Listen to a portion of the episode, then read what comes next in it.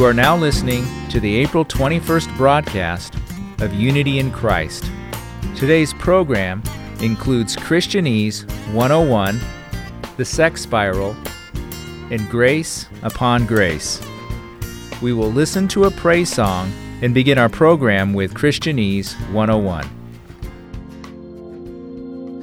O sovereign God, O matchless King, the saints adore, the angels sing and fall before the throne of grace.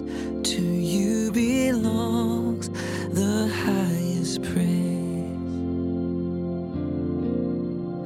These sufferings, this passing time, under your wings I will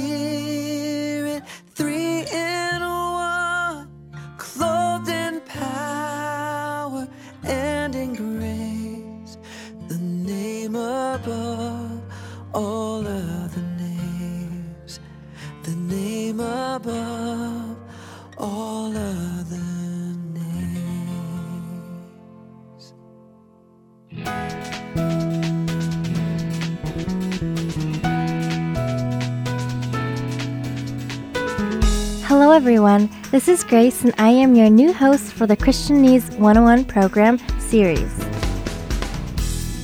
If you have ever been baptized, you probably have experienced a communion in which you drank grape juice or wine and ate bread. Since I was young, I have partaken in this communion, and although I never knew the meaning behind it, I just followed my fellow classmates and parents thinking that it was just a simple church routine. So today, we will be going over the meaning of communion. The word communion often makes you think of the night before Jesus' crucifixion, also known as the Last Supper. Matthew chapter 26, verses 26 through 28 states While they were eating, Jesus took some bread, and after a blessing, he broke it and gave it to the disciples, and said, Take, eat, this is my body. And when he had taken a cup and given thanks, he gave it to them, saying, Drink from it, all of ye, for this is my blood of the covenant, which is poured out for many for forgiveness of sins. This passage shows that the bread represents Jesus' body, and the wine represents Jesus' blood poured out for the sins of the world. So, why is it that we must eat bread and drink wine? The answer to that is in John chapter 6, verses 56 through 57. Jesus said, He who eats my flesh and drinks my blood abides in me, and I in him. As the living Father sent me, and I live because of the Father, so he who eats me, he also will live because of me. The Bible states that the one who eats this bread will live because of me, or become one with Jesus. It is because of Jesus that we have eternal life instead of death. If this is true, then why do we repeatedly eat and drink when you could just do it once? For this, we will look in Luke chapter 22, verse 19. Jesus said, This is my body, which is given for you. Do this in remembrance of me. Do this in remembrance means to recall what Jesus has done for us. Being hung on a cross, pierced in the side, and ultimately dying for our sins. It is a remembrance of how God sent his one and only begotten Son, as well as how Jesus gave his life to redeem ours. This is why we participate in communion. We do this in remembrance of what he has done, and to become one with Jesus. So, how often do you have to participate in communion? The Bible does not exactly say. Because of this, every church decides for themselves when to have communion, or whenever they see fit. However, more importantly than how often you have communion is where your heart is when you do it. First, as I've already mentioned, it is with remembrance of the Lord Jesus Christ, who died for our sins. This is why we shouldn't eat and drink lightheartedly, but instead, we should glorify Jesus by remembering his sacrifice and savoring the bread and wine. It is because it has a deeper meaning of Jesus' sacrifice. The Bible says that before partaking in communion, you must examine your heart. If you don't, you are committing a grave sin against the Lord.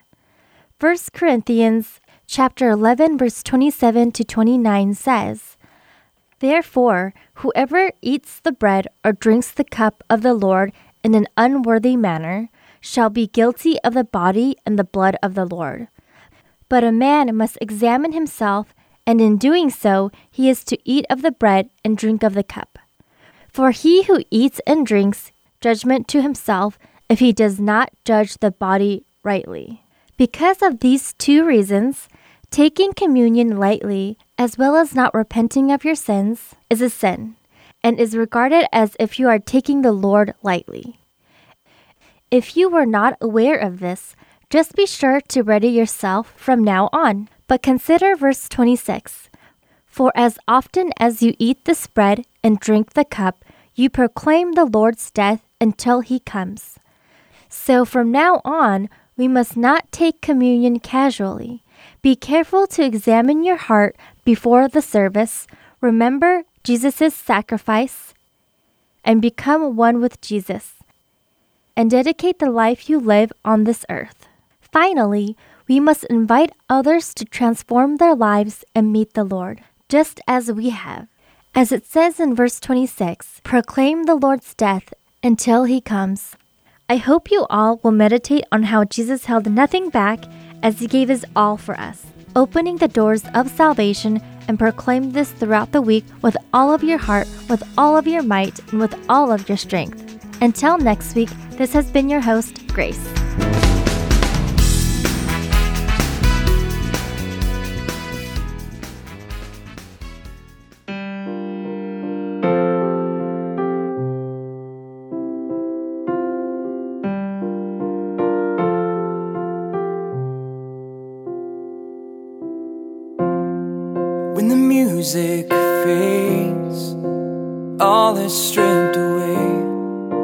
I simply come. Longing just to bring something that's of worth that will bless your heart. I'll bring you more than a song, for a song in itself is not what you have Search much deeper within, through the way things appear. You're looking into my heart. I'm coming back to the heart of worship, and it's all about you, and it's all about you, Jesus. I'm sorry, Lord, for the thing I've made it when it's all about you. It's all about you, Jesus.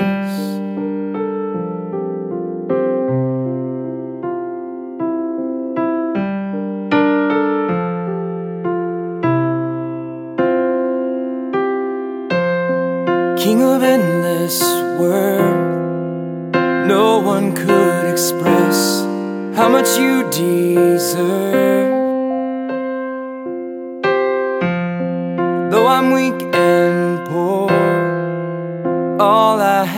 Is yours, every single breath.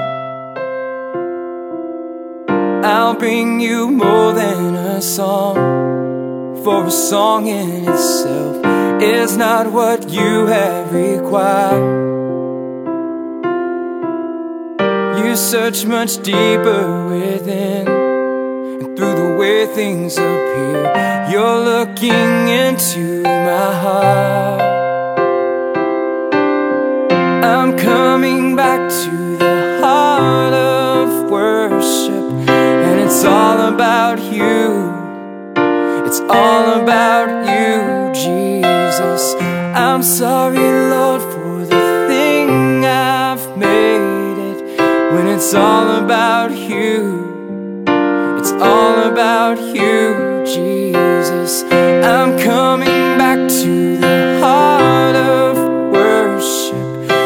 It's all about you. It's all about you, Jesus. I'm sorry, Lord, for the thing I've made it when it's all about you. It's all about you, Jesus. It's all about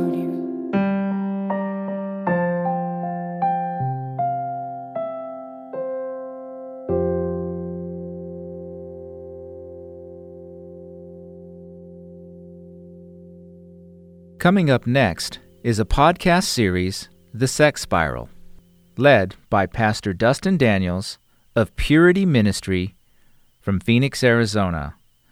The program addresses sex with biblical grace and truth, without the shock value, and is a resource for anyone looking for biblical answers to pornography, singleness, marriage, family, and children. This program may contain mature language and subject matter. Welcome to God, Sex, and You, a daily discipleship podcast on healthy sexuality. Here's your host, Purity Pastor Dustin Daniels. We started a brand new lesson on hiding, and today is part two of that lesson. It's called Confessing the Wrong Sin. Now, let me ask you this Have you ever wondered why you're not experiencing freedom from pornography? Why you can't seem to go an extended period of time without viewing porn? Maybe your spouse is listening right now and, and they're thinking, yeah, yeah, why can't they stop? And, and some of you are thinking, well, you know what, man? I've been confessing sin. It's not working in my life. This group thing is not working. This counseling thing is not working. I've been doing it off and on for years, and I just don't get it.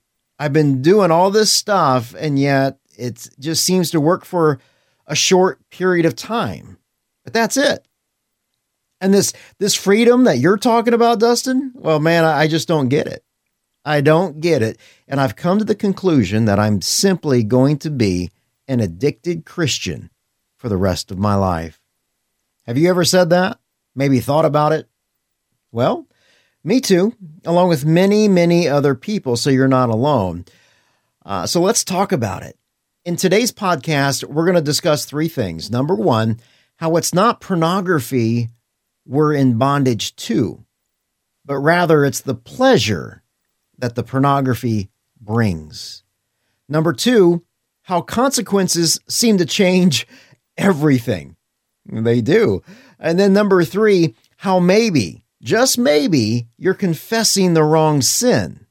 And I'm going to share a prayer with you that will change everything. This podcast is from a uh, larger lesson. It's called The Sex Spiral Forgiven and Free from Pornography. The Sex Spiral is a set of awareness triggers that explain the location as to where you are inside this habit, this bondage, this addiction to pornography. So let's get started with today's lesson. This is confessing the wrong sin.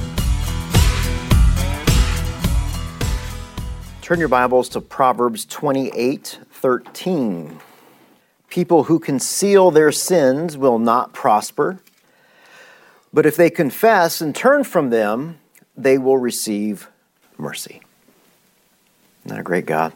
You can write on your notes there, 1 John 1 9. You know, 1 John 1 9 and James 5 16. We should rename the ministry that because that's what this thing is all about, right? 1 John 1 9 says, If I confess my sins to Almighty God, He is faithful and just to forgive me. It's based on His faithfulness, not ours. We're not faithful to Him, right? And then James 5:16 says if I'm going to confess my sin to a brother, then that's where the healing begins. I'm going to have brothers praying for me. So, why aren't some of you experiencing healing tonight? Some of you are thinking, well, confessing my sin, I may be confessing it to God and not to somebody in here.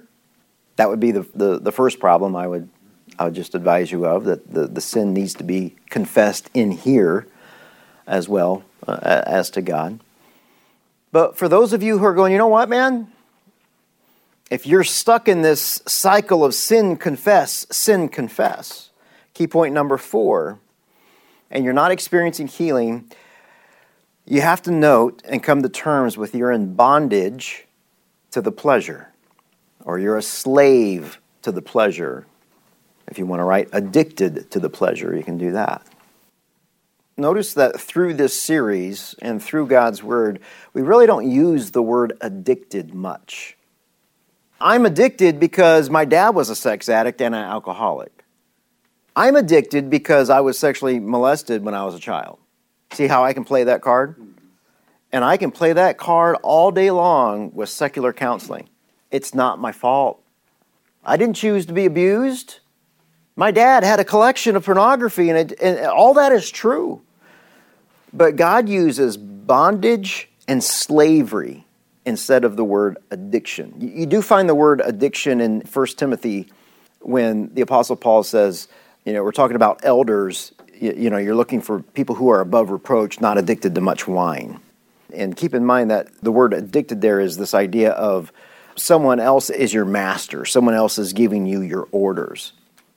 But when you're in bondage and slavery, it's the same thing. But there's not that tone of victimization to it. Does that make sense? Yeah.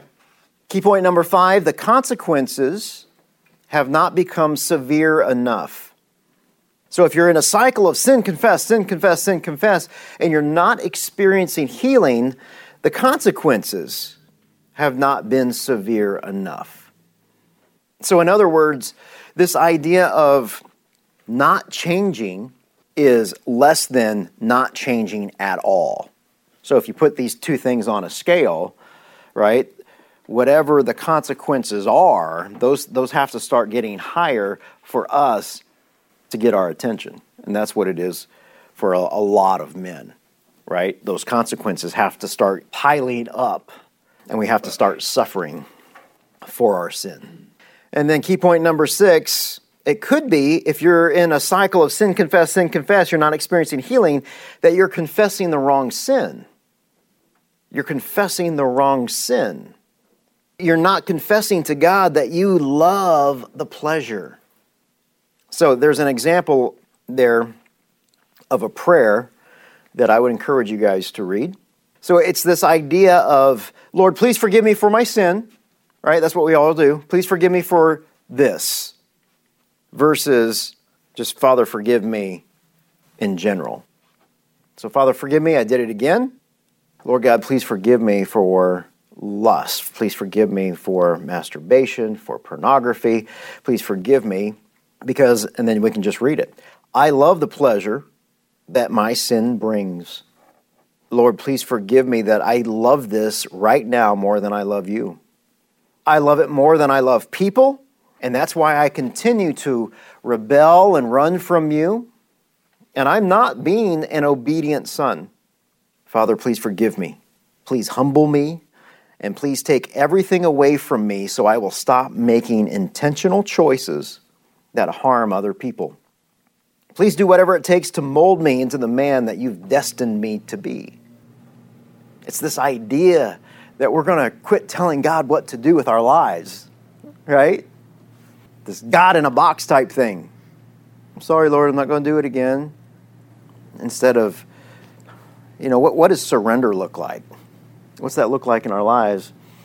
So you're, you're in a 7 Eleven and I come up to you and I've got a gun and I do this. What are you going to do? What are you physically going to do? Nothing. What would you do? there you go. That's Do what I'm looking. That's that's what I'm looking for. Yeah, do whatever you uh, say. This. It's this idea of surrender. And I got to tell you guys, surrender is hard. It's just hard.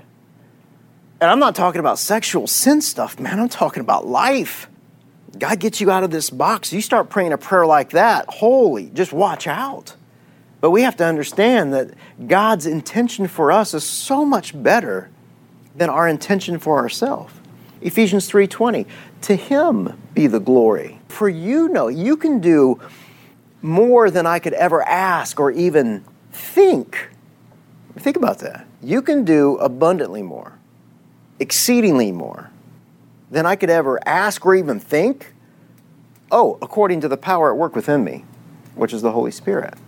You start praying a prayer like that, not only will, will you start gaining some self control in this, uh, this area of sexual integrity, and you won't have to worry about girls walking around in stretch pants or too short shorts. You won't have to worry about that stuff because that stuff's stupid. Because you're a man of God, you're a man of integrity. They're wearing short shorts and stretch pants and dressing like that because they don't know.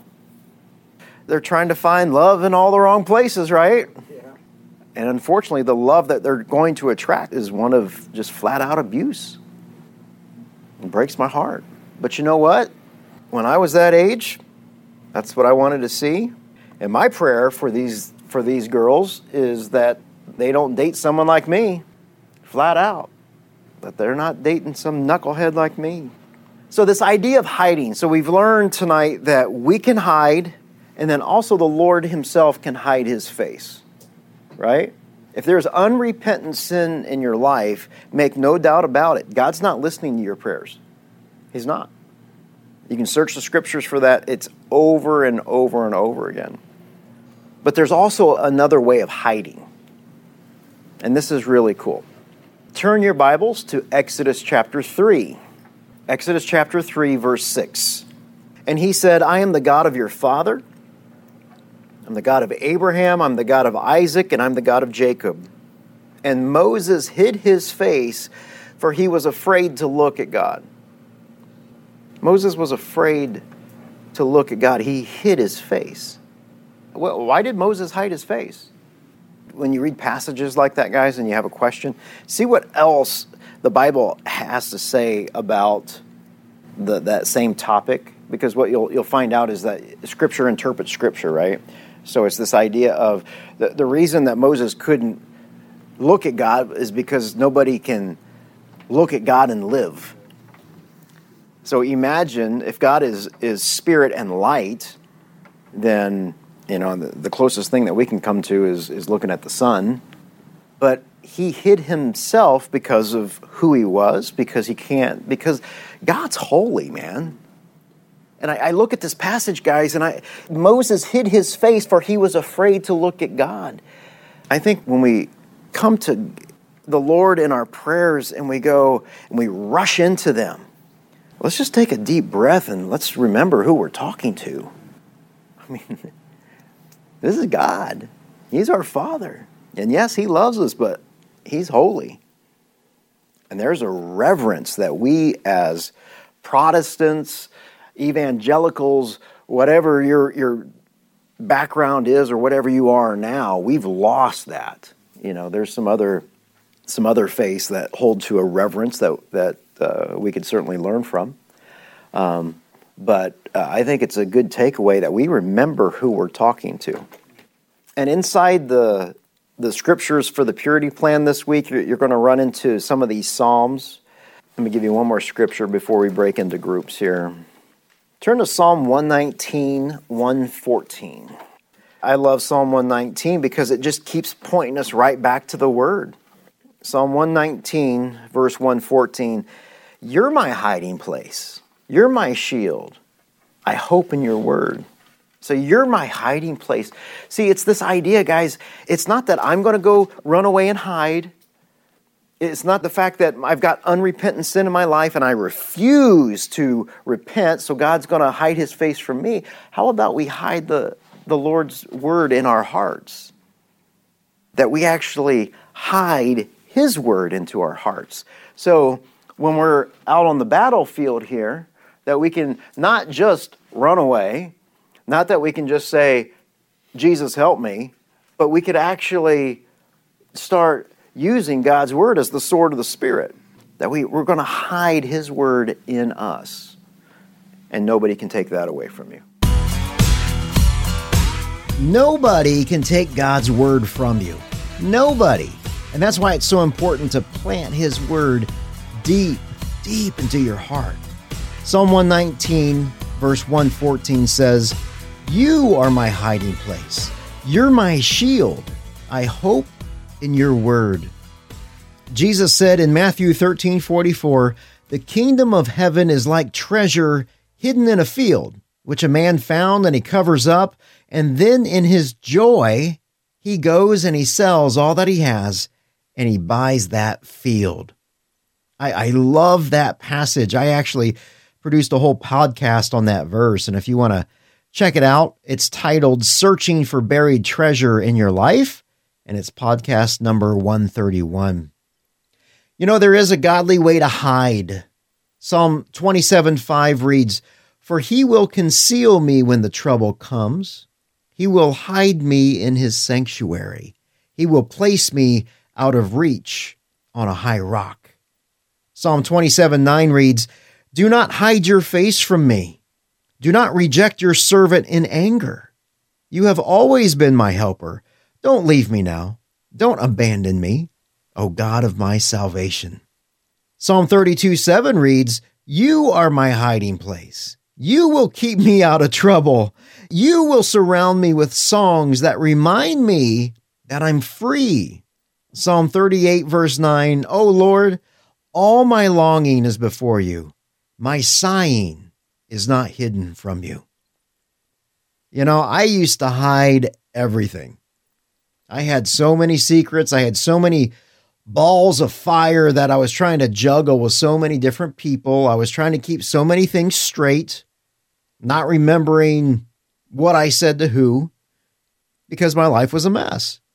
And one of the reasons it was so messy was because I could access porn anytime I wanted on my computer.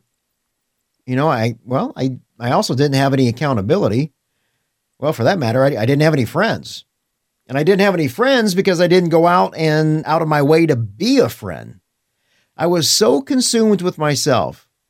That's what porn does. It's all about me. It's the unholy trinity, right? It's me, myself, and I instead of Father, Son, and Spirit. Porn makes me believe that everyone on this planet is available to serve me. So let me ask you Are you ready to take a step forward from the darkness of what's on your phone and your computer and bring it into the light as well?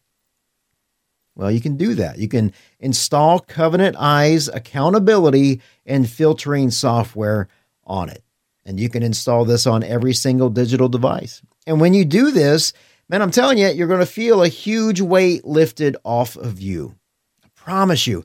I've been using it for years. It allows me to avoid exposing myself, my family, my friends from the evils of pornography. Thank you so much for listening to God, Sex, and You. My name is Dustin Daniels. And if you're in Phoenix, let me invite you to our weekly community group. It's for men and women, husbands and wives you can come separately, you can come together, it doesn't matter. Single, divorced, searching for God, it doesn't matter. Everyone is welcome.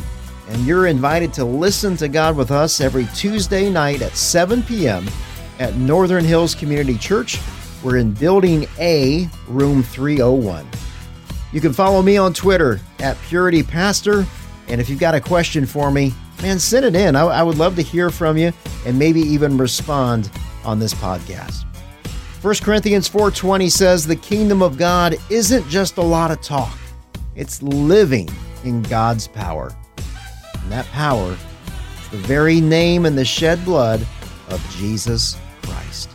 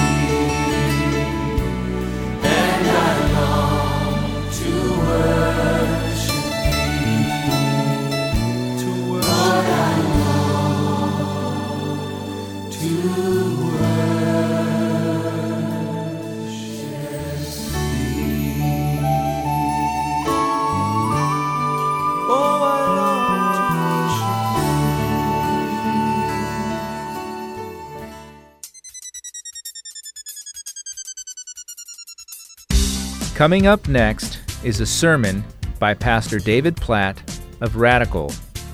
Today's topic is Behold His Love, based on Psalms 63. I hope you have a blessed time with Pastor David. If you have a Bible, and I hope you or somebody around you does that you can look on with, let me invite you to open with me to Psalm chapter 63. Psalm chapter 63. And my simple question for every one of you today is this Like, do those words describe your relationship right now with God? Adoration, affection, longing, ultimately, love. In the next few minutes, I just, I just want to ask you what I believe is in a sense, the most important question I could possibly ask you. And I don't want to just ask it in general. Like, I want to ask you, like, right where you're sitting, not the person in front of you, behind you. Like, I want to ask you right where you're sitting Is your heart in love with God? Because I'm concerned that for many professing Christians, words like affection, longing, love don't really describe our relationship with God. I'm concerned that many people in the church have faith in God, but for a variety of different reasons, if we're really honest, we lack feeling for God. It's like there's belief in God in our heads and even belief in his love. Like we know, John 3:16, we know God so loves the world, so loves us that he gave his son to die on the cross so that whoever believes in him will never perish, will have an eternal everlasting life. Like we can hear that verse, know this truth, and actually believe this about God in our heads. But if we're really honest, there can be a, a passion for God that's missing from our hearts. And that's not the way it's supposed to be. And I'm jealous for that not to be the case in our lives. Like, I don't want to experience a day, I don't want you to experience a day missing out on the satisfaction God has designed for your relationship with Him right now. And I really don't want you to miss out in eternity. I was, I was reading James 1 12, 2 5 a couple days ago. Both talked about how heaven is prepared, and the language it uses for those who love God not merely for those who believe in God. James says even the demons believe in God. They're not in heaven. Like that's heaven is for those who love God. And not even just for those who do things for God. Matthew 7 haunts me when I hear Jesus say that many people, he uses the word many, not some or a couple or a few. He says many people will stand before him on judgment day and say, Lord, did we not do all these things in your name? And I will tell them, I never knew you. Away from me.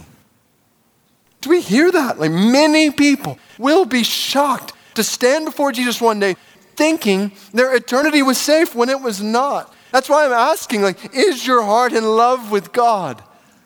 This is the key to life now and life in eternity. Now, how do you create that kind of love for God? Like, can you just manufacture it? How do you get that kind of love for God? And I believe answer the Bible gives us. How do you, how do you love God like that? You realize the greatness of God's love for you. You realize it, you receive it. Like, really receive it. I want to read Psalm 63 because it is one of the most beautiful expressions, I think, in all of the Bible of love for God. Right in the middle of it, King David, who's writing this, says to God, Your love is better than life.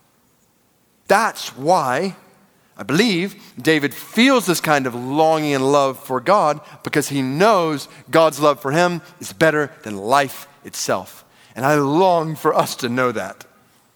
Because when we know that, I think, believe, we will long for God like this. I want to read Psalm 63, and then I want to show you what happens when you realize the greatness of God's love for you. So if you're taking notes, I just want to show you four effects of God's love on your life when you realize it, not just in your heads, like, yeah, I know, I know God loves me. Like demons believe that, that God loves sinners. Demons believe that. Question is, do you realize it in your heart? So I want to show you what, what happens in your life when you realize that in your heart. So follow along with me. Psalm chapter 63. This is a psalm of David when he was in the wilderness of Judah. Verse 1. Just listen to his words. Oh God, this prayer. Oh God, you are my God. Earnestly I seek you. My soul thirsts for you. My flesh faints for you, as in a dry and weary land where there is no water. So I have looked upon you in the sanctuary, beholding your power and glory. Because your steadfast love is better than life, my lips will praise you. So I will bless you as long as I live. In your name I will lift up my hands. My soul will be satisfied as with fat and rich food, and my mouth will praise you with joyful lips. When I remember you upon my bed and meditate on you in the watches of the night, for you have been my help, and in the shadow of your wings I will sing for joy. My soul clings to you, your right hand upholds me.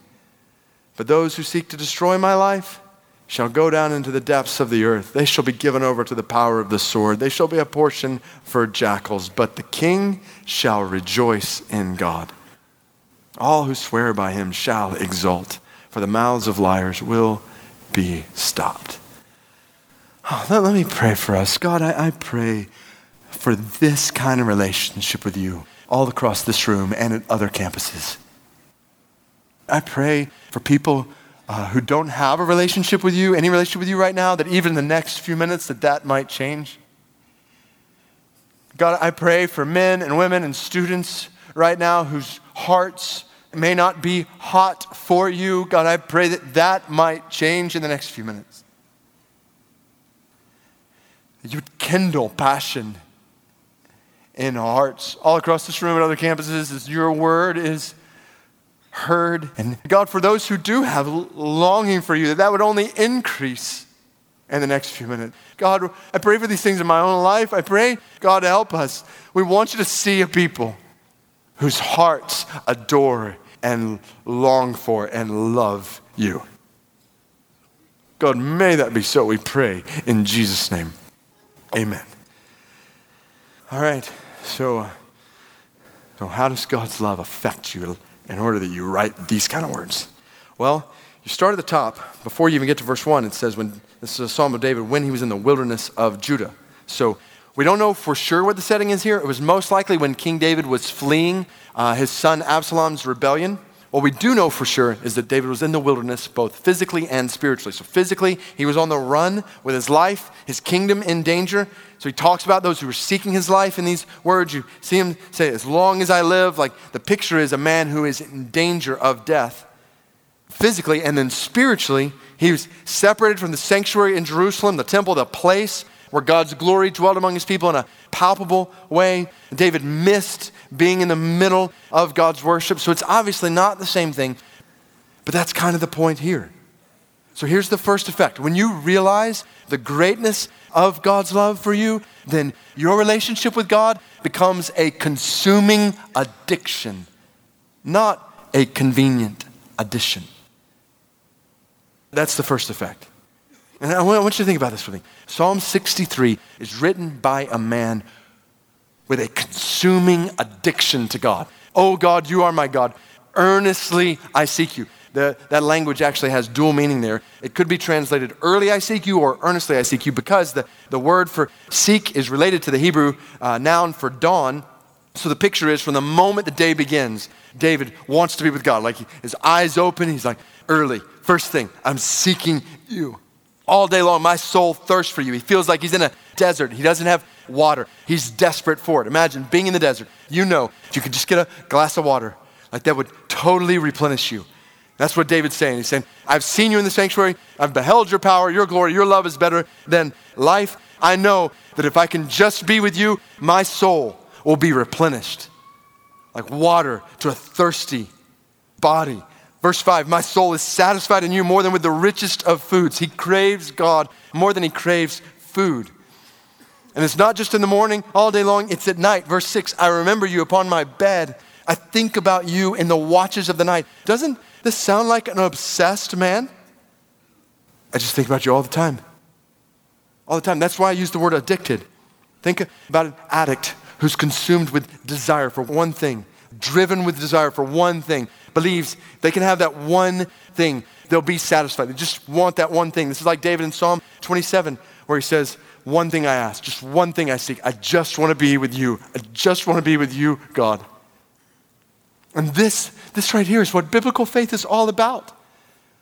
Like biblical faith in God is consuming addiction to God. Think, think about other examples. Think about Philippians chapter 1.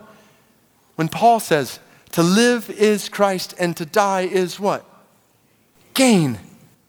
I desire to depart and be with Christ, which is far better. Doesn't that sound like an addict? Like more, more than my own life. I just I gotta have this one thing. I want to be with you. That's the picture here. This is Christianity. This is what Jesus taught. Just a few days ago in my personal Bible reading, I come to Luke 14, verse 26. Earlier this week, if anyone comes to me and does not hate his own father and mother and wife and children and brothers and sisters, yes, and even his own life, he cannot be my disciple. And what does that mean? You can't be your disciple of Jesus unless you hate your father, mother, wife, children, brothers, sisters, even your own life. And we'll talk about this more in a minute. Obviously, we know from all of Scripture that we're commanded to honor our father and mother, to love our spouse, children, family. But the picture here, what Jesus is inviting us into here, is a love relationship with Him that will make our closest relationships in this world look like hate in comparison. That's why He says later in Matthew chapter 10, He says, Whoever loves father or mother more than me is not worthy of me. Whoever loves son or daughter more than me is not worthy of me. So don't miss this. This is initial teaching from Jesus. This isn't like in depth discipleship lesson number 10. Like, this is number one. If you're going to be my disciple, you got to realize so, what is Christianity? Christianity is obsession with Christ. Christianity is a relationship with God that is like a consuming addiction to God. But what I fear is that this is foreign among us. I think we if we're not careful, we totally miss this. And instead of God being a consuming addiction in our lives, we make God a convenient addition to our lives. I think we've created a whole picture of Christianity today where we just add God onto all sorts of other people and things that we love in our lives. We love, even idolize family, health, work, money, success, sex, sports, exercise, food. We could go on with a host of other pleasures, pursuits, possessions in the world that if we're not careful, we give our affection attention to, and then we just add God into the mix. Like, sure, we'd say we believe in God. We'd even say we worship God. But the question is do we want God? more than we want anyone or anything else in this world? Do we want God more than we want our spouse or our kids? Do we want time with God more than we want an extra hour of sleep or exercise or so many other things we spend our days doing? Do we, do we want God's glory in the world more than we want our comforts in the world? Do we, do we want God's glory more than we want our money? And if, when any of these things are true in our lives, when we want those things more, that seems to be a sign that we don't realize the greatness of God's love for us. And we're missing something. Our perspective is off. Like we're talking about the God of the universe who is infinitely more beautiful, infinitely more wonderful, infinitely more loving, more satisfying than anyone or anything, than everyone and everything in this world put together. We're talking about God. The God of the universe loves you. Like right where you're sitting, like you. Even though you've rebelled against him, even though you deserve separation from him forever, he loves you. He loves you so much. He's created you, He's formed you. He's, we heard it from Psalm 139, He's fearfully, wonderfully made you. He knows you, everything you have ever done, and He loves you anyway. And He has invited you, right where you're sitting, to experience not a religion characterized by cold, monotonous, dull routine. No. God has invited you to experience a relationship with Him characterized by love and adoration and affection and joy and delight. It's just awesome thought, which leads to the second effect of God's love. So when you realize the greatness of God's love for you, then you realize your worship is no longer mere duty, it is immeasurable delight. Think about it. David is clearly not talking here about the worship of God as something he has to do or needs to do or supposed to do. Though, in a sense, worship is all of those things. God deserves our worship. But David here is talking about God's worship as something he, he longs to do. This is not duty for him, this is delight. You look at the actions here. He's singing with his lips, he's lifting up his hands, he's shouting for joy. Earlier on in the week, we had read in Luke 14 in our Bible reading that we do together, we'd read about uh, the parable of the lost sheep, lost coin, of the prodigal son, uh, rejoicing in heaven over one person who turns and trusts in Christ. So we talked about that a few days before. Well, isn't it easy for our affections, maybe it's sports, maybe it's something totally different, but our affections to get so excited by things in this world, and not that are bad by any means, but put it in perspective like how much more should our affections be excited by the worship of Almighty God? Like, do we realize what we're doing right now? Well, we've gathered together with this room packed full of people, and right now, we've gathered together to worship God like He's in our midst. Like, this is glorious, isn't it? And what we're doing right now is so different than every other hour in our weeks. Like we have assembled together before the God of the universe to stand, to sit in his presence, to sing with our lips, to listen to him speak to us. Like this is not duty, this is delight, immeasurable delight. There's a big difference between the two. There are so many reasons I'm not going to say that. But the The main one is obvious. True love is not driven by obligation, I have to do this. True love is driven by passion, I want to do this. So mark it down, brothers and sisters. We will not honor God with worship as obligation. We will not honor God by coming in here, singing some songs, praying some prayers, listening to a sermon, and walking away having done our Sunday duty. That is not honoring to God. And on a side note, let's be honest, that's not satisfying to us either which is why God has not designed worship to be that way. God has designed worship to be a time when we come together like this and we see, we behold the power and the glory of God, a love that is better than life itself, and our lips just start to overflow with praise. Our hands shoot into the air. Our shouts rise to heaven and resound across Washington because we are a people in love with God. Oh, may this be the scene every week in our worship. May, may this hour be marked by a heart captivating, mind exhilarating, breathtaking, awe inspiring worship of Almighty God. And see it, don't miss this. That kind of worship will not only be glorifying to God, it will be satisfying to us. People who realize the greatness of God's love, their worship is not duty, it is delight. I think it's a tragedy in some senses that so many children in so many churches who don't come to worship never see their parents sing songs of joy to God. They're missing out on seeing their mom or dad with their face in their hands or tears in their eyes, just overwhelmed by the grace, the greatness of God in worship. Don't we want our kids to see that? You just think about the cumulative effect between the ages of 4 or 5, 17 or 18, we have hundreds, six to seven hundred worship services spent with mom and her dad in authentic, passionate communion with God. The effect of that cannot be measured. The effect of seeing mom and dad overwhelmed with awe and beaming with joy, singing the praises of God with Bible open, listening to the Word of God, saying, Change my life through it. And people will say, Well, yeah, but so much of the service in this sermon will be over some children's heads. Well, of course it will. Like it's supposed to be over their heads. They're beginners. When, they come out of the womb, the English language is over their head. But we don't say, well, let's just put them with other children so they can understand the language they speak.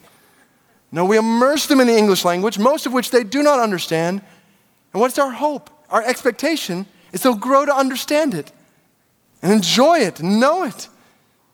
May we never underestimate what they do understand.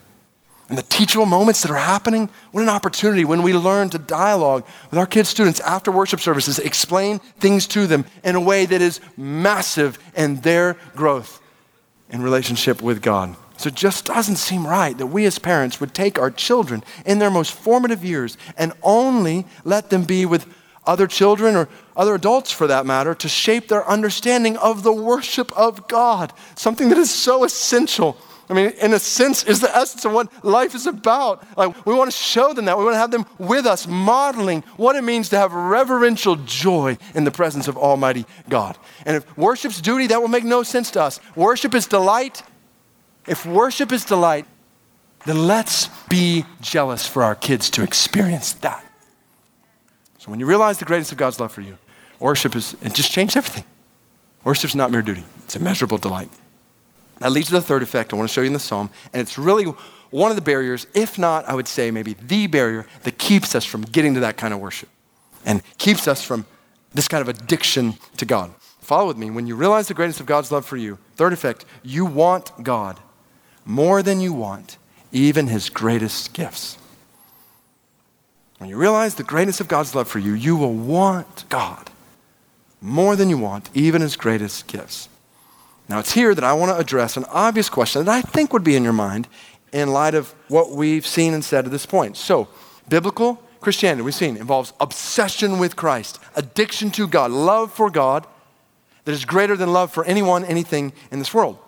So, does that mean then that it's wrong to love your spouse? A lot or to love your kids deeply, or for that matter, to enjoy all kinds of good things that God gives us in the world?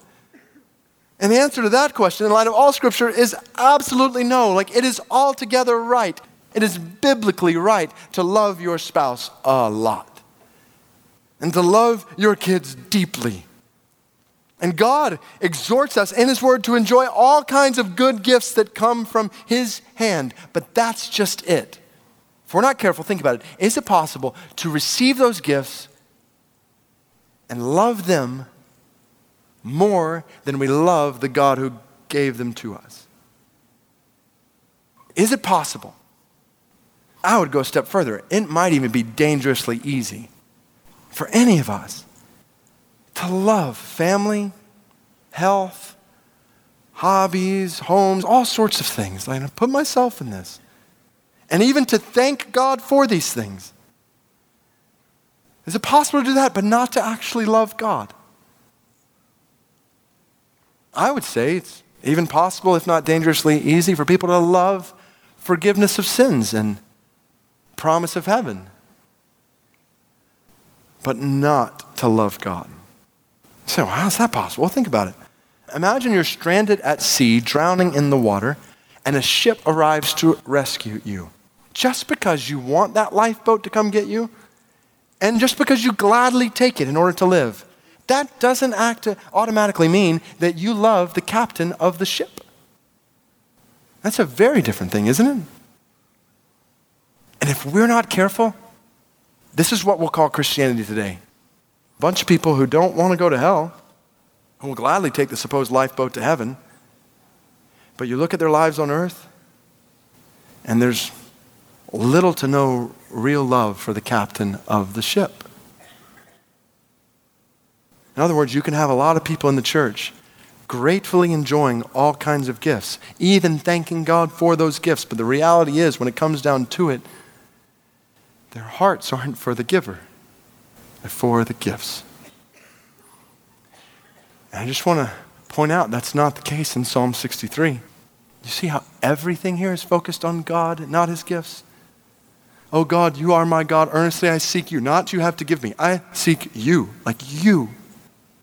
You're not a means to an end, you're the end. My soul thirsts for you. My body longs for you, not your gifts. I've seen you in the sanctuary, I've beheld your power, your glory, your love is better than life. That's why I praise you. In your name, I lift up my hands. My soul is satisfied with you, not your gifts. I think of you all day and night. My soul clings, not to your gifts, my soul clings to you. This is what biblical faith is designed to be. And think about it in light of the phrase we keep coming back to this phrase, when David says, Your love is better than life. Put this in perspective because what David just did is he just took what is arguably most valuable to him and to us, life itself, and he's putting it in a totally different perspective. So Think about it this way your life is more valuable to you than your money, right? Like if a robber were to confront you tonight, threaten your life, if you didn't give him the money you have, you'd give him the money to preserve your life. Your life more important. Your life is more valuable to you than comfort. You and I will endure all sorts of painful surgeries, procedures, processes. If a doctor tells us that's the only way we can live, then we'll, we'll do it. So you apply that picture here. David's saying, Ask me to choose the good gift God has given me called life, or choose the God who gave me this gift and his love for me. David just said, I choose the giver every time. I want God, his love, more than I want a life. And the heart that knows the greatness of God's love says the same thing with every other gift, even the most valuable gifts in this life. The heart that knows the greatness of God's love wants God more than even his greatest gifts. When we think about family, we think about health, we think about food, friendship, music, art, sports, hobbies, jobs, achievements, comfort, acclaim, accomplishments. So many good things in this world, even great things in this world. Don't miss this. The Bible's not saying any of these things are bad in and of themselves, they are good gifts from God. Yet, if we long for and love these good, even great gifts more than we long for and love the giver of those gifts, then we are idolaters and not worshipers of God. And it's dangerously easy to go there, isn't it? Idols in our lives are not usually bad things, they're good things. That's why they're idols, our heart's drawn to them. And it's not, not, again, it's not these things are bad. I mean, this is part of how God brings satisfaction to us. But our satisfaction is ultimately not found in the gifts, our satisfaction is found in the giver. That's the whole point. When you know the greatness of God's love for you, then you'll be satisfied in the giver more than the gift. That's the whole point. So, and that, this has so final effect here, because this has huge implications. So, like, what does this mean? like, some of you are in here, you're like, I'm going through hard times right now. What does this mean for my life right now. Here's what it means this is huge for the most difficult days we experience in this life. So, when you realize the greatness of God's love for you, this is the fourth effect, then your experiences in the wilderness become experiences in worship. Your experiences in the wilderness become experiences in worship. So, we mentioned at the beginning that David wrote this psalm in the middle of the wilderness, right? When his life was in danger. By the end of this psalm, in the face of those who seek to destroy David's life, he's saying, the king rejoices in God. So, how's that possible? How is it possible to rejoice in God when you're in the wilderness? When you're end of your rope, when you're not even sure tomorrow's to come, or even quite frankly, like we see in some Psalms, you're not even sure you want tomorrow to come because you're so tired of the challenges and the trials that you're facing. I ask that because I know some of you are there. Like, I know there are people in this room and at other campuses right now who are in the wilderness. Some of you just got there, some of you have been there for a long time. Some of you see a light at the end of the tunnel, some of you don't see a light anywhere. You're at the end of your rope.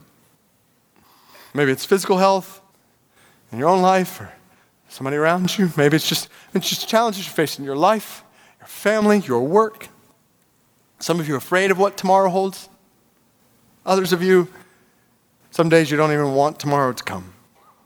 Think about it in light of what we're talking about. Like, Maybe the best way to put it is some good gift from God is not there in your life right now. Or maybe some good gifts. I think about Sandy's testimony earlier.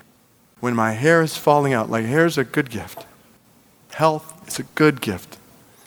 So I loved about that testimony, right? When the good gift was taken away, I looked up and I saw that God's love was sufficient for me. The giver was still there. That's the whole picture of biblical faith. It's trust in the giver when sometimes the gifts aren't there, when the health is fading, when your marriage is struggling, when your kids are wandering, when work is wearing, when your life is tiring, and on and on and on in the wilderness, when the gifts aren't there like we want them to be there. Here's the good news, and this is why this is so huge. Like, don't miss this. If our hope, our affection, our adoration is tied up in the gifts, then when one of those gifts is taken away, then hope comes crashing down. Life comes crashing down. But we're not intended to put that kind of stock in even the greatest things in this world. Like the beauty is, there is in the wilderness, when these things are taken away and you don't know where to turn, you look up and you see the giver is still there. His love is still there. You want to know why his love is better than life? It's not only because it stretches higher, deeper than anything else in this world. His love is better than life because it lasts longer than life. Not even death can take away the love of our God. You get to the end, you breathe your last breath, and all these gifts are gone just like that. The beauty is there's a God who has saved you from your sins, who has promised you. Now hear it. Don't just hear it or believe it, like feel it. God so loves you he gave his one and only Son so that when you believe in him, you trust in Jesus to save you from your sin, reconcile you to God, you believe in him, you will never perish. You will have everlasting life with him. That is love that nothing in this world can ever compare with. So I just invite you, I never really believed, like received, realized that love in your life. I invite you to do that today. And not just as some cold religious routine or like to trust. Realize right now, in your sin, you're separated from God. But God loves you. He's made a way for you to be reconciled to Him. So say today, I receive your love. Forgive me of my sin. Reconcile me to yourself. Like, like I'm in the desert, you're the water. I just want to drink from you. And he, he will not only save you from your sin, the beauty is, He will satisfy your soul now and forever in a way that nothing in this world can. And then for all who have begun a relationship with God, you know God in this way. And maybe, maybe for, for whatever reason, your heart and mind has been drawn to all kinds of gifts or things or pursuits or affections in this world in a way that's pulled you away from Him. I just want to invite you not to see these things as bad necessarily, unless they're sinful, but to see these things as gifts from the giver and just to look beyond them to the giver. Like, don't keep the focus here. Look at him and just exalt him, praise him, and put your trust in him, especially if you're in the wilderness and these gifts aren't there, then look up and see a God whose love is better than life.